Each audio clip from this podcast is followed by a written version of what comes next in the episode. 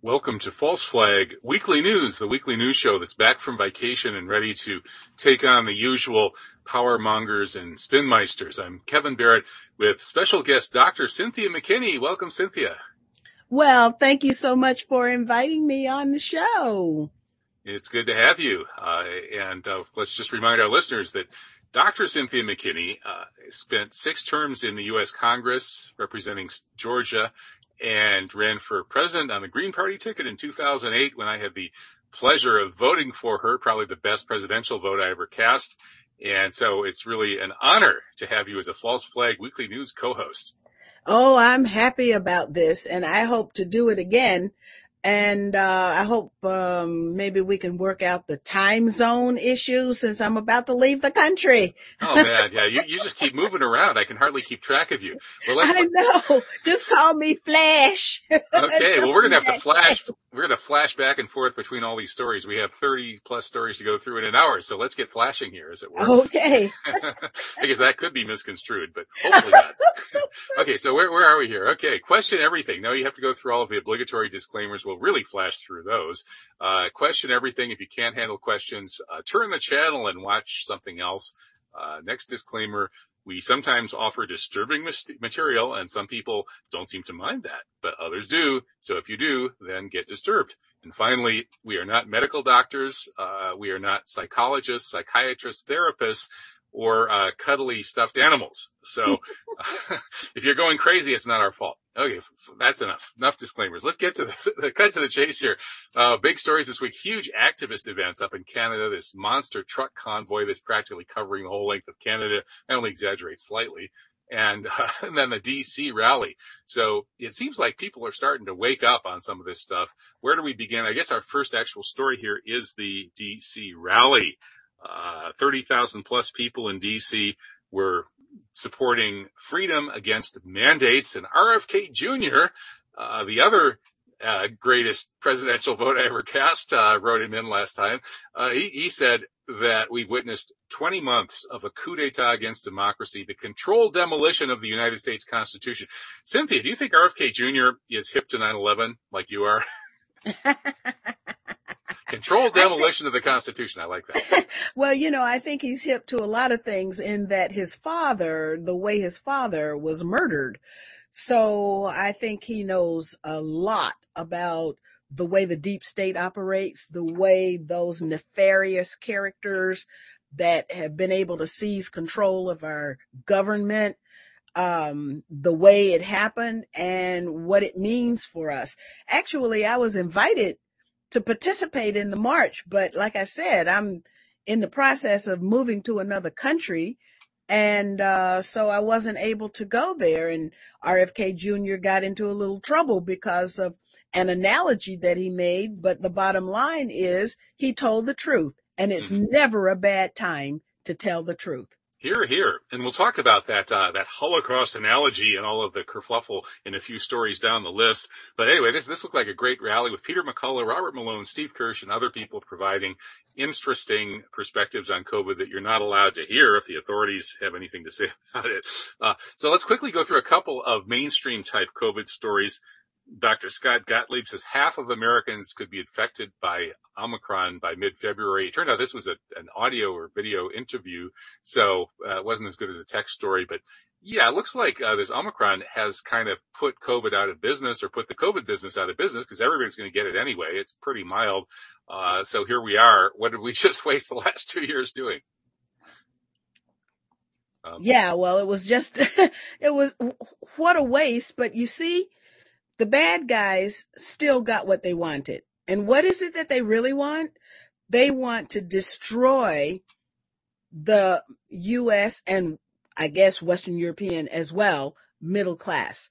And the lockdowns accomplish that so that people, our small and medium sized businesses going out of business.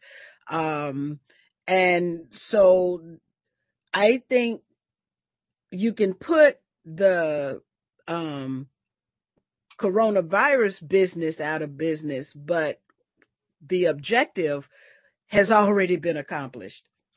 Yeah, I'm afraid that's probably true. And and with Omicron, which seems to hit the vaccinated people about as much as the unvaccinated, the whole vaccine issue kind of becomes irrelevant. And the, the Europeans are figuring that out as the UK and I forget which other countries are all lifting all their restrictions now. Uh, so it's, it's, and, and their mandates. But, uh, here the mandates continue. And, and let's, let's quickly jump to this issue. This is a story from November about the red state versus blue state issue. And there have been sort of ups and downs where it looks like the red states had more COVID, it looks like the blue states had more COVID. Then in November, the New York Times could tell us that, hey, the red states have way more COVID now. See, and it's all because they're not getting vaccinated. Um, well, maybe, but there are also discussions about bad batches. You wanted to talk about that, Cynthia. Yeah. Well, um, first of all, I need to say that and to, to remind the audience that uh, the coronavirus, well, that's not really the issue. The issue is the bioweapon, which is the spike protein. And the spike protein attacks different populations in different kinds of ways. And this is what the uh, bioengineering was all about. So some people are apt, absolutely going to die and others are absolutely not going to be affected at all, according to studies that I have read. So is it beyond the idea that the same bioengineers that are bioengineering weaponry against humanity would also bioengineer weaponry against their political opponents? I don't think anything is past these people. Wow. Well, they, they call us paranoid conspiracy theorists, but just because you're paranoid doesn't mean they're not out to get you. and so people could go to how, right, that, was it called the bad batch or it's how, how bad or something dot info, uh, how, Google how bad is my batch and you yes. can look at, That's look at right. these. Yeah. How bad is your batch? And then yeah. you can find out. But the original study was done by a, uh, London outfit that is really quite nonpartisan, of course, and it quite independent, just researchers.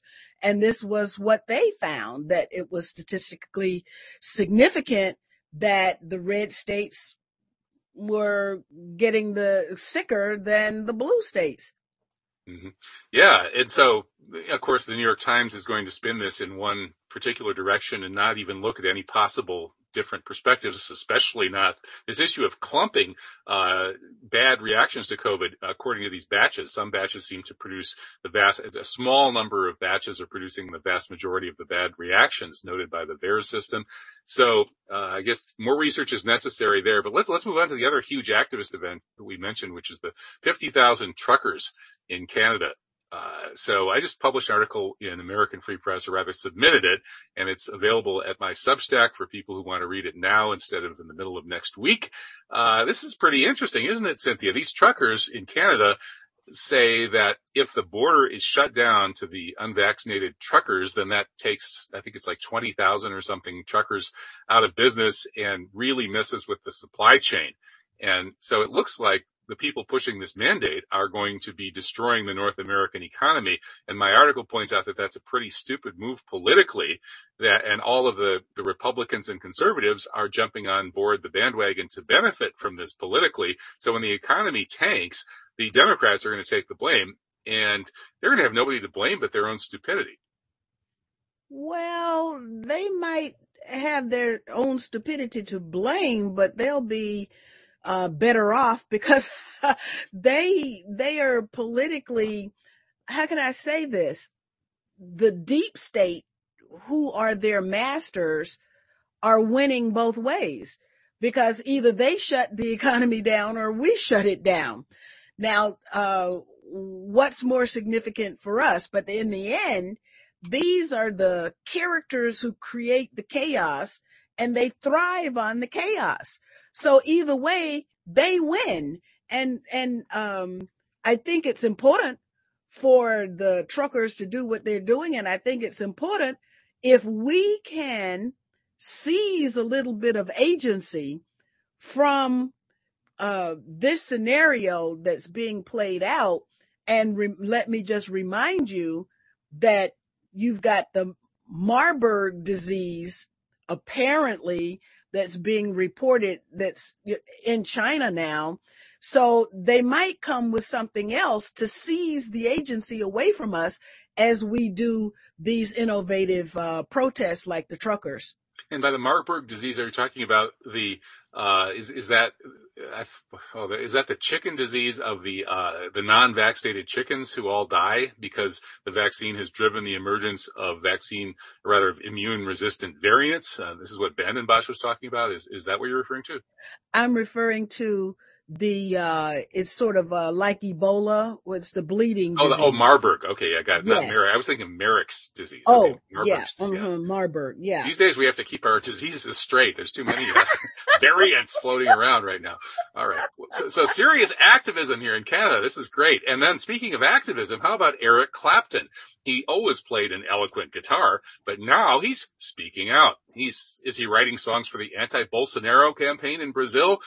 Lula love. You got me on my knees. Lula love. No, no, no. He's not doing that. That's, he's, he's actually talking about mass formation hypnosis, aka mass formation psychosis. Uh, Mattias yes. Desmet's concept. So Eric Clapton, uh, I, I would never have predicted that he would become, uh, a political icon. Well, we do have, uh, these surprises.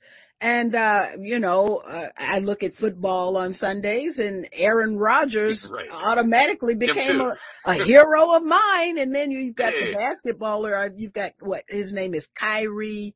Kyrie Irving. Yeah. That's right. You know, and so we, some people are thinking and Clapton is right, but it's wonderful to see these people whose brains are actually functioning and they are able to speak out kind of with a little bit of impunity. Yeah, well, he, he's actually getting a little, uh, a bit of uh, punity too. Uh, yeah. I mean, he, he's getting bashed in the mainstream media like crazy, but, um, you know, at some point, any publicity is good publicity. I don't That's think right. He, Plus, you know, he doesn't need it, approval from the mainstream media. And, you know, we just finished the, uh, the truckers and there's nowhere on the mainstream media. Mm-hmm. Yeah, isn't that crazy? This huge convoy, one of the biggest, you know, size-wise demonstrations in history, and yeah. it's just been erased. Crazy. Oh well. Uh, so, I mean, that things are getting so crazy that even when you try to write satire, you can't keep up with reality. But I keep trying anyway, as I did in this piece from this week. Uh, the Freedom from Choice movement demands mandatory vaccinations against free will. And All so right. the uh, Freedom from Freedom Foundation, partnering with Pfizer, Moderna, Johnson Johnson, Bill Gates, WHO, CDC, CIA, FBI, CCP, DARPA, and other stakeholders to develop a new mRNA vaccine against freedom. Uh, and it goes on from there. And and the scary thing is it's really, you know, not you know, it's not that far away from reality. It's not far from reality at all. And that's the problem. And, you know, um, these people have just, somebody decided to pull the trigger and all of the things that they had been talking about, you know, back when I was studying for my master's, the big thing was the Club of Rome. And so, you know, this whole idea that the, the globe is too populated, but you know, it's never them. It's never the bad guys. It's always the innocent people, too many of y'all or too many of us.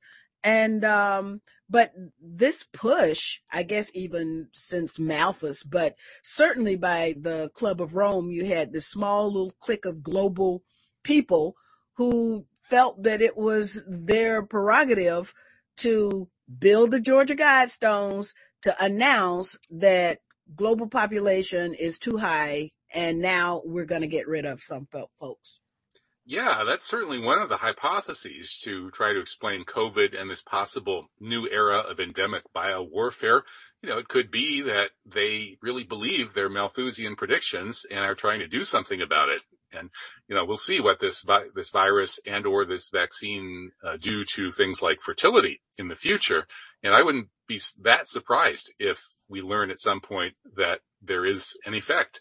Uh, but uh, and of course Bill Gates uh, from his uh, huge mansion in Seattle thinks that it's all the little guys who are using too many resources.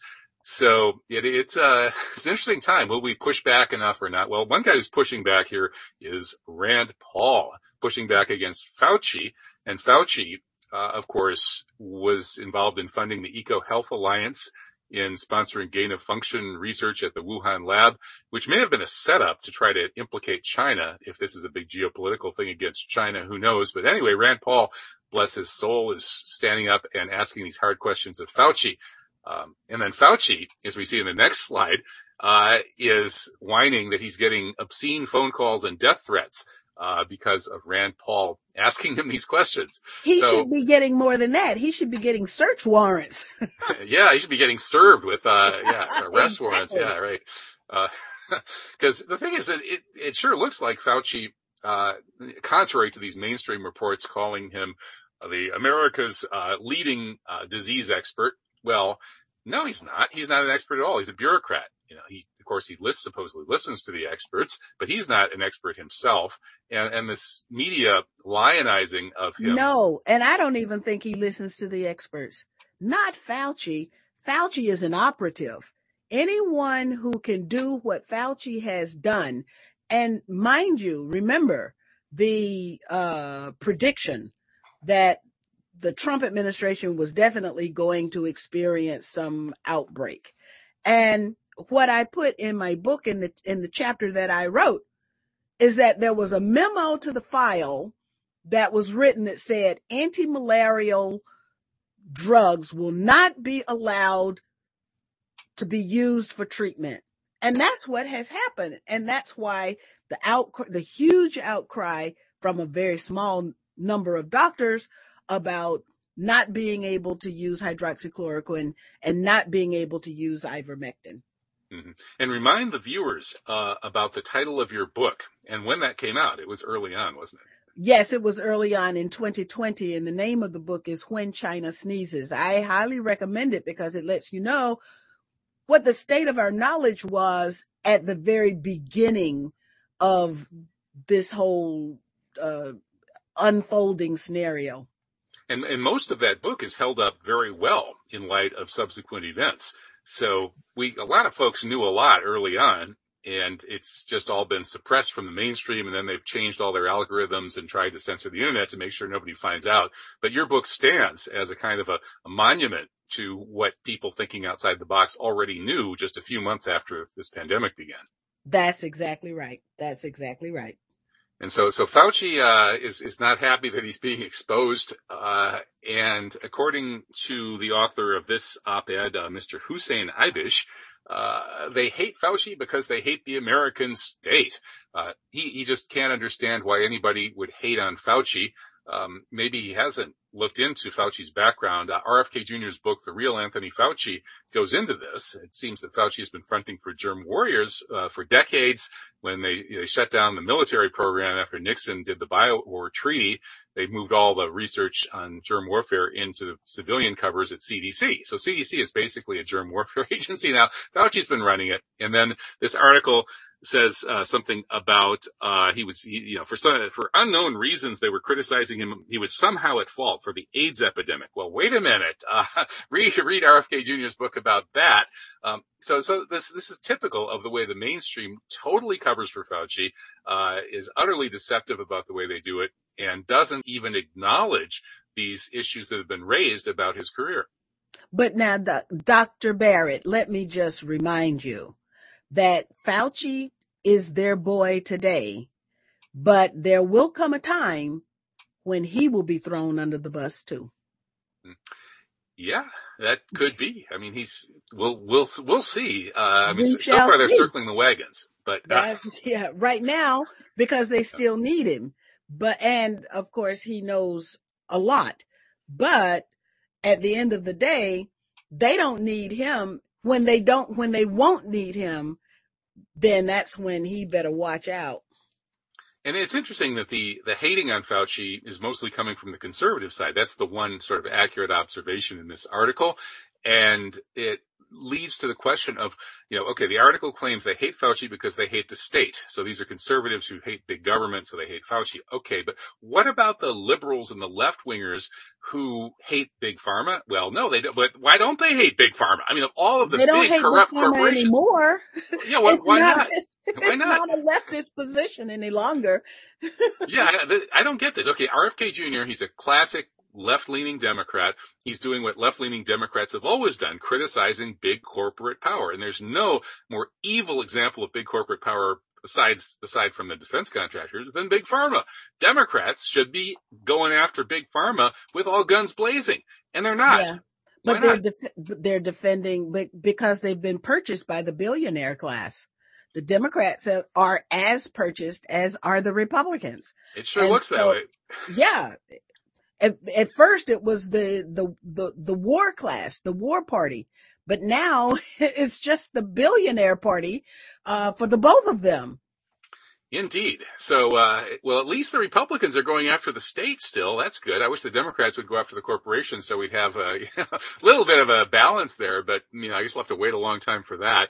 Uh, and so RFK Jr. wrote the book on Fauci and I really urge everybody to read it. You know, it's been at the top of the bestseller list for a long time. Uh, the deceptively tweaked bestseller lists that have been trying to hide its success. I think it's sold a million copies or so by now. Anyway, so well, I'm a, I'm one of those purchasers, and I encourage everybody in the audience to purchase it. I haven't had a chance to read it yet, but it's on my bookshelf. I'm going to read it. Yeah, I'm, I'm halfway through it and gradually making my way through, and it is quite eye-opening. So he's keeping this Kennedy political le- legacy uh, relevant for today and speaking of the Kennedy legacy and what's relevant today, I think that JFK coup of 1963 is as relevant as ever.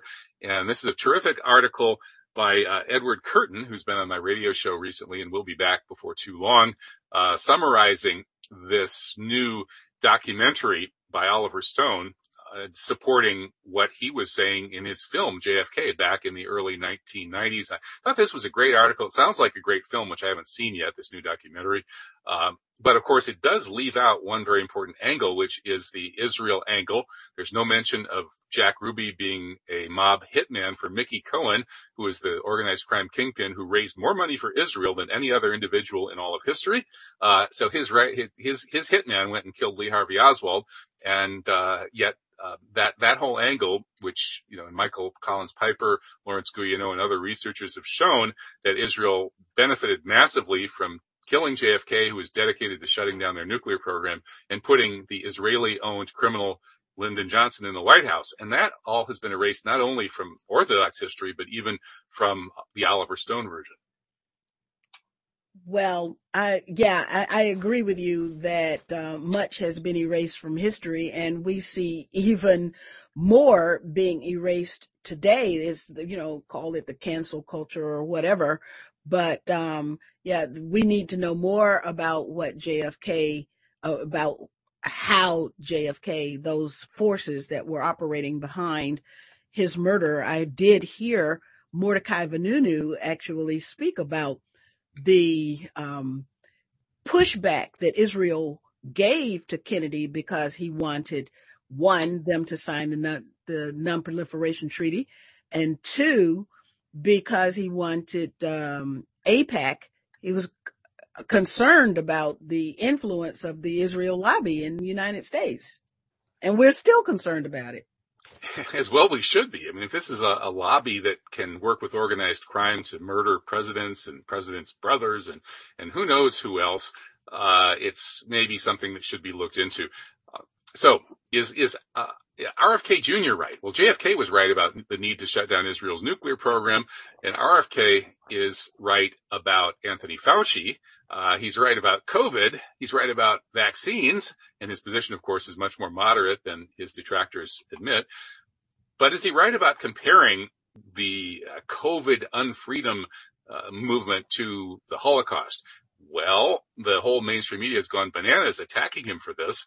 Uh, in this article, Rabbi Michael Barclay, uh, the previous article rather, this Rabbi uh, Barclay defends RFK Jr. and points out that what he said is absolutely right, which is, quote, even in Hitler's Germany, you could cross the Alps into Switzerland, as in the sound of music. Uh, you could hide in an attic like Anne Frank did. uh, with COVID uh, dystopia, you won't have anywhere to run. You won't have anywhere to hide. Well, I'm trying my best to run, but yeah, I don't, I'm, I'm afraid to even say which country you're going to. don't, don't say it. Don't say Don't say it. Is it Austria or maybe Australia? I, I can't remember. That's what they- when the cops come looking for your friend, you say, I think he went to Austria or was it Australia? Yeah. Yes. Well, I think uh, we can both agree that RFK Jr. was right. And then he did apologize for uh, any feelings that might have been hurt by uh, his characterization. But at the end of the day, um, there's no bad time to tell the truth. Indeed, not. And and that, I think another it's not only the fact that, you know, you can't really hide from the forces of government today, but also the the fact that they're scapegoating a population. Now, whatever people might think about the details of the World War II Holocaust, there's no question that certain groups, including Jews, in fact, especially Jews, were scapegoated uh, for political purposes by the Nazi leadership or elements thereof. Maybe Hitler did a little bit less of that, especially after he rose to power, than we're told. And, and maybe there there were others, uh, like uh, who was it, the Strasser, who published the Daily Sturmer, who were like really scapegoating like crazy. But there was this scapegoating process of blaming everything on some group, and that that happened, uh, and it led to to tragic consequences. Whatever the details were, the same is going on right now. You can really see how this anger against the unvaccinated is being whipped up by these Streicher style propagandists. And it could lead to really bad stuff too. You know, we're we're seeing uh, the unvax not being allowed to shop for groceries uh, without a sort of a, a health commissar just sticking them in a uh, plastic cubicle. Uh, this is a, a new story out of Quebec. Um, and, and, you know, I, I had Mona Shaikh, the comedian on my show. She was, you know, ranting about, you know, we got to get rid of the anti-vaxxers. And so said, do you, you want to send us to the gas chambers, Mona? And, and she said, no, we don't need gas chambers. Uh, COVID's going to do the job. so that kind of attitude is very much like the stereotypical uh, attitude of Nazis toward Jews. It's just, it's true. And so RFK Jr. said it. That doesn't make it untrue. Um, and and so the you know once again the mainstream uh, pushback is is ridiculous. So uh, speaking of the vaccine holocaust, uh, quote unquote, uh, what's the next? The next story here was oh that, this is the Washington Post story, uh, and the next is another pushback story from this uh, Holocaust survivor Vera Sharav. Who talked about how under the Nazi regime Mm. people destroyed their social conscience in the name of public health, and then talked about how the Nazis were pro eugenicist, and now we have these public health people like Bill Gates and all his money who are also pro eugenicist. Uh, so I thought she made some pretty good points here. Cynthia? Yes, I'm, Yeah. I'm Okay. still here. I'm not gonna, uh, yeah, I, I have nothing to add because you said it all. Okay, well, let's move on to Neil Young versus Joe Rogan then. Uh, so these are these are two back to back stories. It's kind of this reminds me of the bathroom graffiti. Uh, God is dead, Nietzsche, and then the, Nietzsche is dead. God. Uh, well, here we have Young says remove Rogan, and then in the next slide we see uh, Spotify removes Young and leaves Rogan. so I guess that's the big uh, celebrity COVID kerfluffle of the week. Uh, but Cynthia, what's scary here is having somebody like Neil Young, who's supposedly this, you know, from this generation of anti-authoritarian rockers, suddenly Yeah. becoming authoritarian and wanting to ban people and censor people. Is is that? Uh, I mean, that's not what we fought for back in the '60s, is it? I know, and you know, it, it is really sad. And I, when I saw this story, I just stopped for a moment and I played Ohio because that for me is one of the signature songs of that time when I think that generation that precede, preceded us almost overthrew the deep state. They almost, they almost won and were about to be able to create a new United States of America, the one that we all say that we want and that we say that we deserve, one that is bounded in the Constitution and the ideals of the Constitution. Um, and so to now see someone like that go in the opposite direction is, um, you know, it's, it's, it's sad. Um, but it's a marker of the time. You could say Neil Young now is a man of his time, a man of his time then and now, because that's what's happening now. Yeah, yeah, absolutely. Well, this actually kind of reminded me of how he got 9-11 wrong. Like right after 9-11 happened, he put out that song, Let's Roll, uh, lionizing the heroic passengers mm. of Flight 93 who supposedly revolted against the evil Muslim hijackers and, uh, and took down the plane, thereby saving, was it Congress or was it Building 7 or wherever that plane was supposedly headed? Uh, and so that Let's Roll was basically a pro-genocide anthem. It was part of a mind control yeah. operation designed to launch what became the 30 million Muslim Holocaust that was perpetrated by uh, the post 9/11 American state and its Israeli puppet masters.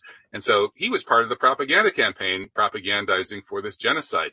And then yeah. he woke up to 9-11 a few years later. I heard from people I mm-hmm. trust that he was on this list of celebrities who knew about 9-11, but didn't want to go public with it. You listen mm-hmm. to some of those albums from the mid 2000s and yeah, you can tell he's hip, to, he is hip to 9-11. So it took him a few years. He's probably not the quickest guy, uh, from his generation. So maybe he'll wake up on COVID at some point too. I don't know if we should write him off, but uh, yeah. well, a, you can just call me a Van Morrison girl. me too. Yeah, yeah, yeah. I always liked Van Morrison. I still do. Uh, yeah. okay, so so moving on from from rock and roll tastes uh, to the end of the world. Uh, how about Ukraine? Uh, oh man, you know this. We say this to the middle for the middle of the show, but this could have been a top story that you know we're right on the precipice of a possible World War III as you know, Moscow gave the West this ultimatum, you know, remove the nukes and stop the eastward push. And the West is just thumbing its nose at, at the Russians. And so it's the immovable object and the irresistible force once again. Uh, the U.S. is screaming uh, from the head, headlight, from the headlines and from the rooftops that a Russian attack is imminent.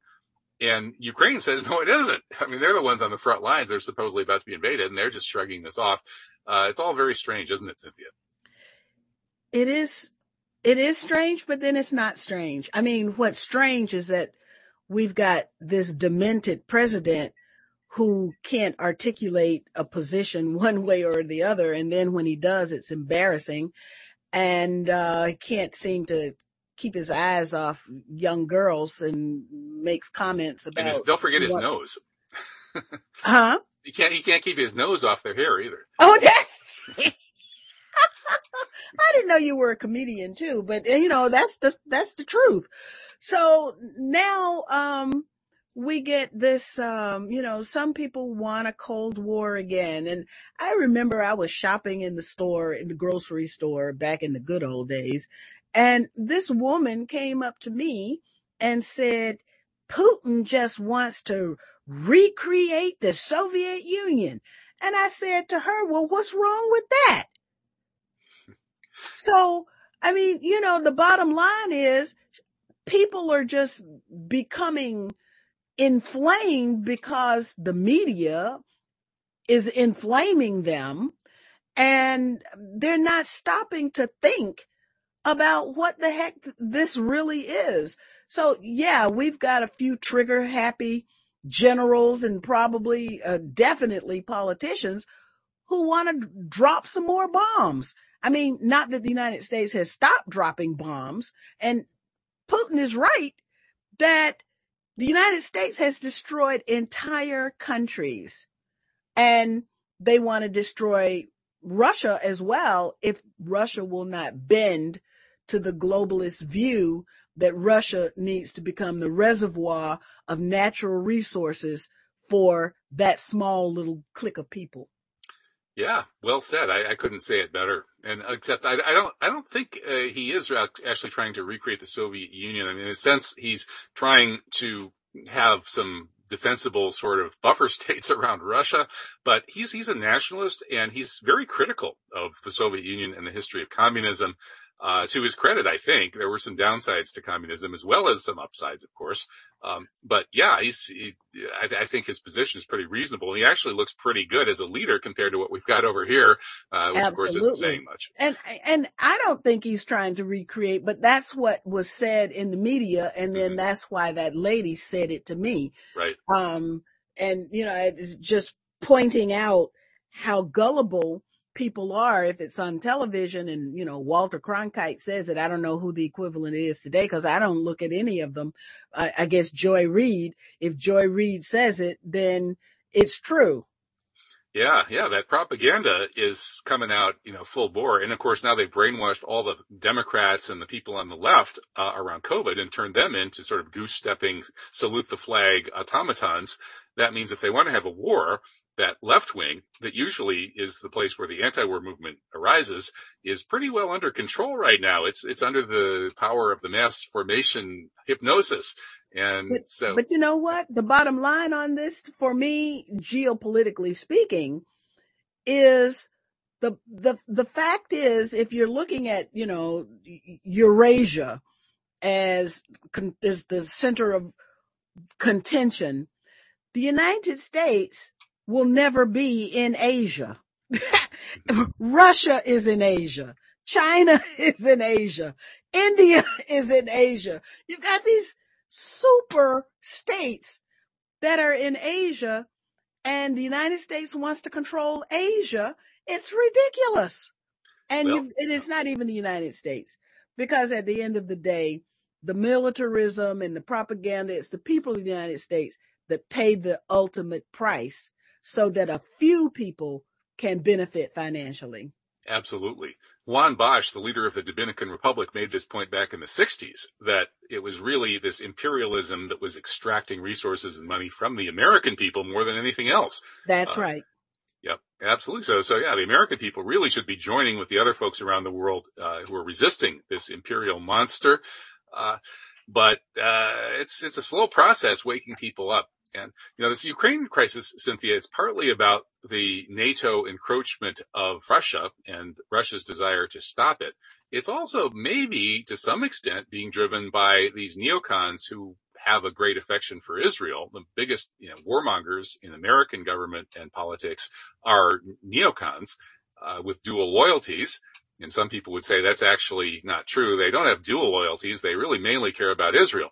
But in any case, what, the people who care about Israel are probably pretty happy that 75,000 Ukrainian Jews are in danger and are going to have to be uh, saved uh, by be kidnapped and sent to Israel. This is how Israel gets population as they go and they terrorize people. And they did it to Morocco. I mean, I have I did my Fulbright work in Morocco and I learned about this how the, the Mossad used terrorism, including sinking a, a ship and murdering uh, a bunch of people to basically uh, chase all the Jews out of Morocco. They did it to Iraq and other places as well. Uh, they terrorize their own people to try to get them to Israel. They need to populate Israel with more and more Jews. So that could be a factor here. It could be a reason why the neocons are so hawkish on Ukraine. What do you think, Cynthia? Well, the tra- you could say that the transfer agreement never ended. And so this push, well, and that's the nature of Zionism, right?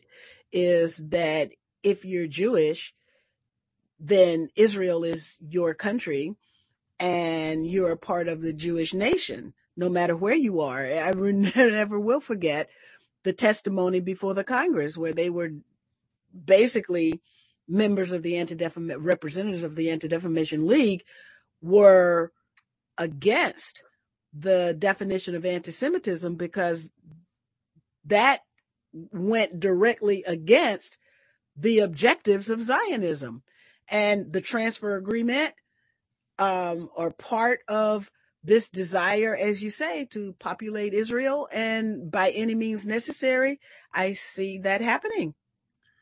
And of course, the biggest scandal uh, around the Trump administration was the way it was controlled by Israel. And perhaps the biggest scandal around Trump's election in 2016 was how he may have been selected by Israel. Uh, there were credible reports about that. So now, of course, we never hear about that. We hear about all these other various kinds of scandals. We claims Trump was a Russian agent, which is quite ridiculous. He was obviously far more of an Israeli agent than a Russian agent. And, uh, and now the endless discussion around the 2016 election has changed to endless discussion around the 2020 election. And we're hearing about how Giuliani and his allies uh, created these fake slates of electors for different states that were supposedly going to be voted on by the state legislatures uh, who would then say, these are the real electors. and then in Congress, the Republicans would believe them and the Democrats wouldn't. So there would be a big fight. It would all end up being decided by Congress. And I think uh, Trump would have had the votes to win. So there was actually a plot to keep Trump in power. I think that's probably true. Uh, but uh, the way it's being framed is pretty one sided.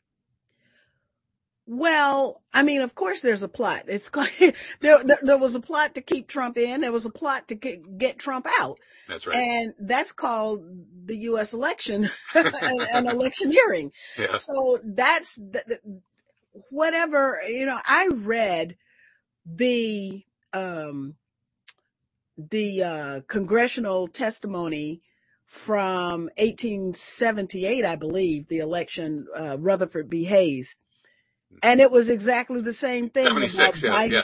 Yeah, it was 1876. Eight, yeah, it, Hayes that's versus right. Tilden. Yeah, exactly. And, uh, it was the same, same thing. So, um, the electoral college uh, allegations of buying electors and all kinds of crazy things that probably did happen.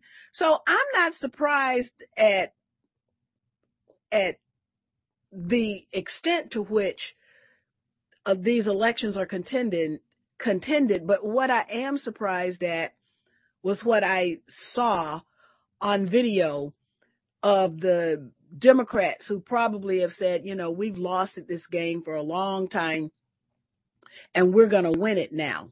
And with the help of Stacey Abrams, they concocted a plan to stuff ballots and have those ballots count. That plan actually is exactly what the United States had done in Haiti to stuff the ballots in Haiti. They were blank ballots at the time, but they were going to count the blank ballots against Aristide's um, mentee um, of uh, Rene Preval. But having caught wind of it, I went to the Florida House and called called it out. So election theft um, is something that that's why you have the NDI and the National Republican Institute and the National Endowment for Democracy because that's what they do all over the world. So to think that those tactics would then not be brought back to the United States and used at home, the, and plus the whole idea of having undocumented um, uh, immigrants in the United States vote in local elections and eventually that would be in federal elections too, I'm sure. So what we're witnessing is a, uh, is, I believe is an attack on, in the name of Dr. Martin Luther King Jr. and John Lewis, an attack on election integrity, um, for partisan, for partisan gain. And I think uh, there is a simple solution. If you want ele- election integrity, the first thing you've got to do is get rid of the electronic voting machines. You've got to have uh, paper ballots. Those paper ballots have to be counted in the public and by regular people, not by um, um, partisan. There's partisan bureaucrats. They end up not being bureaucrats. These are people who become established inside the election administration system, which has been privatized basically. So you got to do that as well. You got to, you got to undo that as well. That all makes perfect sense to me. Well, anyway, the one thing you can say for the Democrats at least is that they actually stuff actual ballots, whereas the Republicans just flip switches on voting machines and, and make up imaginary votes. So uh, some people think that the uh, the, the Democratic uh, type of fraud is is less pernicious. Uh, well, I just have to say that um, the people who were against me were Democrats. Uh, you know, so, and the first deployment of those electronic voting machines was by a Democrat in the state oh. of Georgia. Okay. So speaking, speaking from experience, uh, so, so I guess, uh, yeah, it makes sense that election, uh, playing around, playing around with elections is a bipartisan sport, obviously. Yes. Uh, yeah. yes. And uh, so, and of course, you know, 2000, 2004 weren't the only times that we had good reason to question presidential election results in this country. However, you're not allowed to talk about that anymore. Social media and especially YouTube will or any you election because Any you know, the bottom line is. That you don't need a machine in order to cheat in an election. So what what what really has to happen is that we the people have to get busy and get on the stick and understand election administration in this country and ch- make the changes that are necessary um, in order to have elections that have integrity. Absolutely. Well, uh, hand counted paper ballots uh, counted uh, with total transparency make the whole process transparent. That would go a long way towards fixing it. And I, I think there are people who don't want it fixed because they want to keep fixing the elections themselves.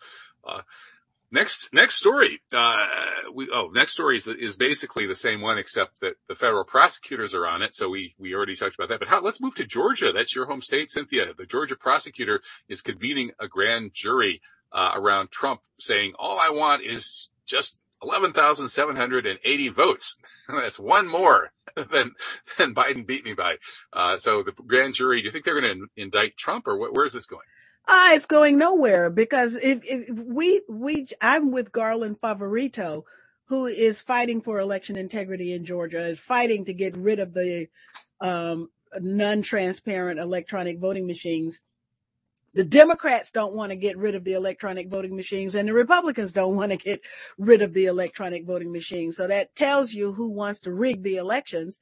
And so, um, as a result of the, um, wonderful work that Voter Georgia has done, what we've discovered is that there were over a hundred thousand votes that were, that have no chain of absentee ballots that have no chain of custody. You open up the envelope. Well, they're not in an envelope. So they don't even have a fold. And anyone who's voted absentee knows that the absentee ballot has got to have a fold and it can't, and it's got to be manually marked. It can't be, uh, look like it's, um, marked, uh, electronically. So we've got over a hundred thousand ba- absentee ballots that don't have a chain of custody. And I believe that there was stuffing out the yazoo in Georgia. And um, then all of a sudden, after a string of successful uh, legal maneuvers, then it all got shut down, but not before the over 100,000 uh, lack of chain of custody absentee ballots before that became known. And so that aspect of this whole case, those uh, absentee ballots, n- that never gets mentioned in the mainstream stories on this. Um, so maybe Alex Jones and the others who were protesting at the Capitol on January 6th because they were angry about what they thought was a stolen election, you know, maybe they uh, had a case there. Um, and now Alex is being dragged in front of the January 6th committee in Congress where he pled the Fifth Amendment a hundred times. And he said he had to do that on advice of counsel. He, he wanted to answer the questions, but his lawyer said they'll, they'll find some way to charge you with perjury because you'll, you'll get something wrong in the long list of answers you give. So you're better off keeping your mouth shut. Uh, keeping your mouth shut, Alex Jones? That must have been Yeah. tough. well, you know, uh, Alex Jones is as much a propagandist as, you know, Fox and CNN. And it's, it's kind of a shame to me because I was, um, um, invited by Project Censored to give Alex Jones to present an award to Alex Jones for his journalism. So at one time he was a real journalist and then he became, you know, very successful and became a successful propagandist. And, and it's, it's, uh, I, I want to see journalists remain journalists and I'd like to see him go back to real investigative journalism. Yeah, me too. I, I don't know if success went to his head or what, but yeah, I saw that trajectory change too. Uh, hmm And so I think though he's, he and some of his friends are right about this January 6th thing in some ways, uh, saying that it was unfortunate. Yeah. Uh, suspecting there may have been a little bit of a setup involved. Yeah.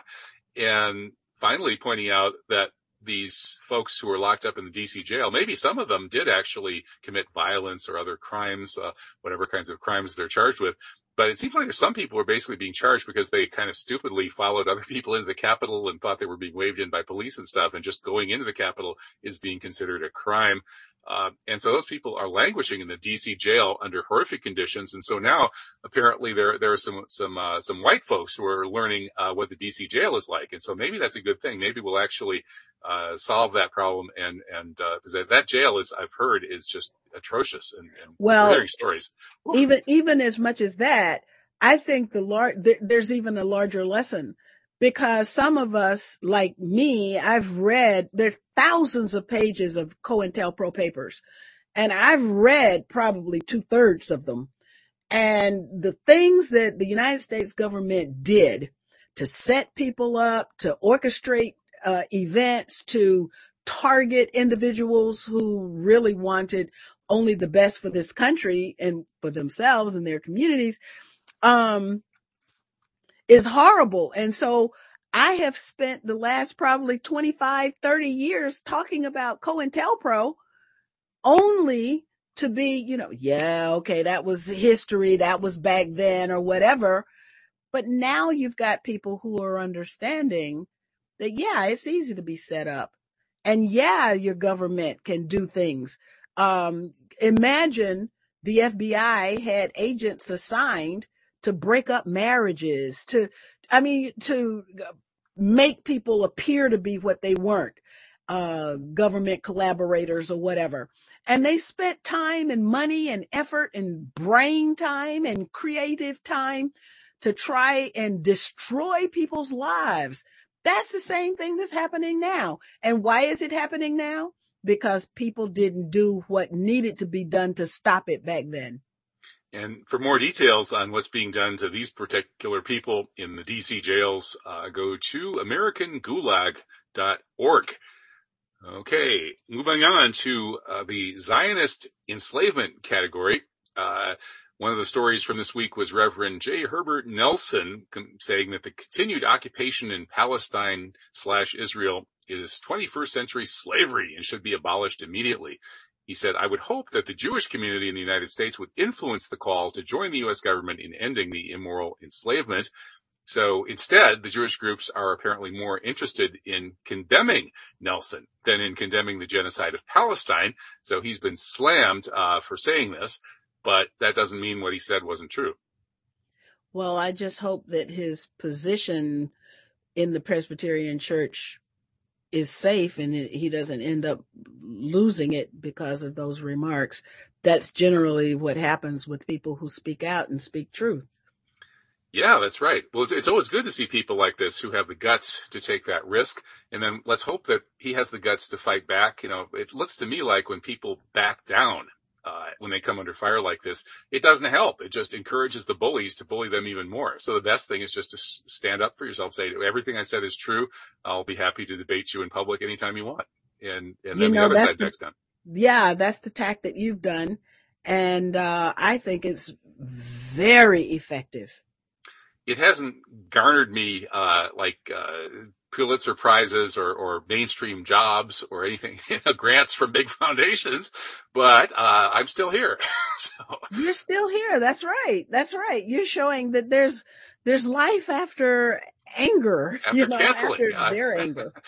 Yeah, I, I, got I got canceled kind of early on before the word cancel even existed. Uh, all right. So speaking of the Zionist lobby trying to destroy people's careers over in the UK, they're doing the same thing as always. The latest, uh, attempt to, to lynch somebody in the universities is this person, um, oh, what, what, what's her name? Uh, Shahd Abu Salama who works for Electronic Intifada. She's a PhD student. They're not just going after professors. They're going after graduate students at Sheffield Hallam University. And uh, this comes in the wake of the uh, Zionist lynching of David Miller, a professor at Bristol University. Uh, of course, Cynthia, you know all about the Zionist lobby messing with your uh, professional aspirations, don't you? Well, uh, definitely. And I'm wondering if this is the young lady, um, because I received a, a call from a friend of mine over in London who is telling me that someone has been prosecuted and is facing seven years in prison for a tweet. Really? I think, yeah, my, I don't think that's her. Um, okay. They're just yeah, trying to destroy her career, but they're not imprisoning her yet. Yeah. Okay. Well, now this same scenario is being played out with someone who sent a tweet in support of the Palestinians, and now uh, under the hate hate speech law Yeah, in London, I heard about that. Yeah. she faces seven years in prison. That's completely insane. Um, It I'm is glad, insane. glad we have a But- First Amendment in the U.S., although, uh, I, at least I thought we did. We'll see whether we still have it, I guess, after the show's over. If they kick in our doors, we don't. oh man. Okay. So speaking of, of Israeli outrages and abuses, um, how about the Pegasus spyware? Uh, it's apparently been used now against more than 50,000 phones, many of them activists, including very mainstream activists. We just learned that they were going after the Human Rights Watch HRW lobby, which is very establishment. Uh, so this Israeli spyware that hacks people's phones has been sold to oppressive governments, not just Israel's government, but Azerbaijan, Bahrain, Hungary, India, Saudi Arabia, the UAE, and they probably used it to go after uh, Bezos and uh, and you know uh, go after the do do the the bone saw murder and on and on and on. So this this Pegasus spyware is uh it's it, even even the mainstream media kind of looks askance at the way this has been sold by Israeli companies to all sorts of bad actors. Yeah, and some of those bad actors, I'm I'm wondering, you know, in the so-called patriot community, I, I'm wondering if there if this COINTELPRO move um, exists where they're trying to infiltrate the patriot movement with individuals who um, might who have esteem, but it's based on promotion from the pro-Israel group. And one of the persons that I'm interested in is uh, General Michael Flynn, because it's my understanding that he has some kind of relationship with this NSO group in terms, you know, some kind of financial relationship that if that's true, then it sort of makes us wonder, you know, well, who is Michael Flynn in the end? Yeah, no, I, I've suspected him of being a phony for a long time. He's been working with these ultra Zionist kinds of groups, uh, uh, pushing the, the 9/11 Muslim Holocaust. You know, these the people that did 9/11 basically uh, teamed up with Flynn. So, what kind of anti-establishment character could that possibly be? I don't trust him at all. Um, but who knows? Maybe we'll we'll find out more in the future. Uh, but let's let's move over to Iran, the country that the Zionists hate the most. Uh, and this was a very strange sort of man bites dog story, a pro Iran piece from National Public Radio. Cynthia, am I hallucinating? you probably are. Um, big, or I don't know if this is, if, if the vaccination campaign is one that, uh, it involves the Western big pharma. And, and, and NPR is loves the vaccine so much that they forgot to hate Iran. yeah, well, as, assuming it's theirs, but it might also be something that Iran has created on its own. I don't know. Um, and so then it's the idea of mass vaccination that they're promoting without the substance of whether or not, you know, whose vaccine it is. I, I just would never, I, I can't imagine that Iran would promote anything from Pfizer and all of the rest of them. Um, No, it, it that- isn't. okay, then, then, then, well, The- Yeah, these, these are non non mRNA vaccines, and there a Mhm. lot of them are, are homegrown, homemade in Iran. And uh, I think they did bring in some AstraZeneca. Uh, for a long Mhm. time, they weren't bringing in anything from the West, and then they brought in some AstraZeneca. But there's no Pfizer, no Moderna, no J and J, uh, no mRNA at all. Uh, and mhm. they, and but this article was complimentary to Raisi and the so-called hardliners, uh, and cheering them for being in power as Iran was supposedly successfully vaccinated. Uh, death toll has supposedly plummeted to 20 a day this month from over 700. It's true, Iran was the hardest hit country in the region from COVID. They were the first hit after China, making a lot of us suspicious about who, who hit them because it targeted Qom and the top clerical leadership and the top government leadership. But in any case, I'm glad fewer people are dying there, although I'm skeptical about whether vaccines are the only reason for that. Well, I, I just uh, would like to remind folks that this um, uh, lung problem, this disease of the lungs, remind folks that this actually was first used as a bioweapon against Khalid Mashal back in the 1990s. Hmm. And, um, well, they had an some, antidote. Well, w- they never used the antidote. Well, they, they used it on Khalid Mashal. No, they didn't use it because they didn't know whether or not. So they used their own, at the end, their own, um, knowledge base in order to bring him back. Really? Okay, because the story, the yeah. story, of course, the, in the mainstream media is that Israel gave, uh, was it Jordan the uh, yes. antidote? Yeah. Yes, they did give it to him, but then the the the matter was, are we going to use it? And they chose not to use it because they didn't know and they didn't trust, and that was a good thing. Yeah, I, I wouldn't then, trust an Israeli antidote either. right, that's right. But then, so now in Iran, remember you had all those scientists that were being killed. What was going on there, and what and you know, so um, we don't know where. Um, well, we know that it's a bioweapon, the spike protein is a bioweapon. We know it was created and we also know it was spread around the world. It was spread in certain places. And one of those places was Israel and I was, uh, uh, Iran. And I'm wondering if some of those scientists were killed with some kind of bio agent like this. And, um, maybe if Iran is doing this vaccination program, maybe because they um, have created something from their own knowledge base because they knew that they were being attacked in the first place. Yeah, that, that's interesting. So maybe they actually had a, a leg up on developing their own vaccines. And, and, they've been very good at developing their own technology in a lot of fields. I just wrote an article about that for Crescent International, which people can find on my Substack. Well, moving from Iran over to Chile, uh, this new president-elect Boric uh, is appointing a bunch of activists, many of them female, to his cabinet. One of them is Allende's granddaughter. Um, and there may even be a new post-Pinochet constitution. The current constitution in Chile was written for the dictator Pinochet, who was installed after that September 11th, was it 1971 or 73? I forget, coup, uh, overseen by Nixon and Kissinger. So Chile may be finally sort of slowly emerging from the shadow of Pinochet. Well, that would be wonderful if they are, um, but they're also in the ring of fire. Mm-hmm. And, you know, uh, yesterday I just happened to check the earthquakes and there were like 59 earthquakes yesterday.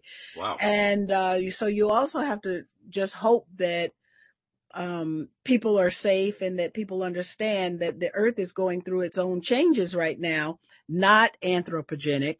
And, um, that uh, whatever is happening now, we that's something else that we need to be that we need to understand how to deal with. Hmm, okay, and maybe we should do a radio show on that sometime because that that in itself is a big and really fascinating topic. But for yes. now, we're we're going through the world news. We're almost getting to the end of the show. The next story is the coup in West Africa. What a coincidence, isn't it, Cynthia? It's such a coincidence that the U.S. goes in and trains some uh, military guy and then he overthrows the democratic government. It happens over and over and over and over and over. Um, you know, here it's Burkina Faso.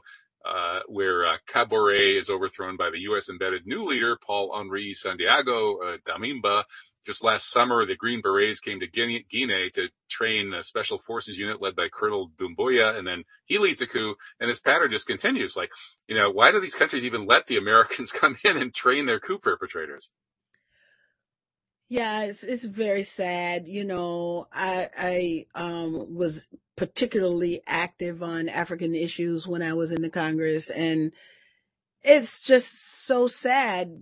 Uh, I kind of just left it behind because it's such a den of spies almost anywhere you go.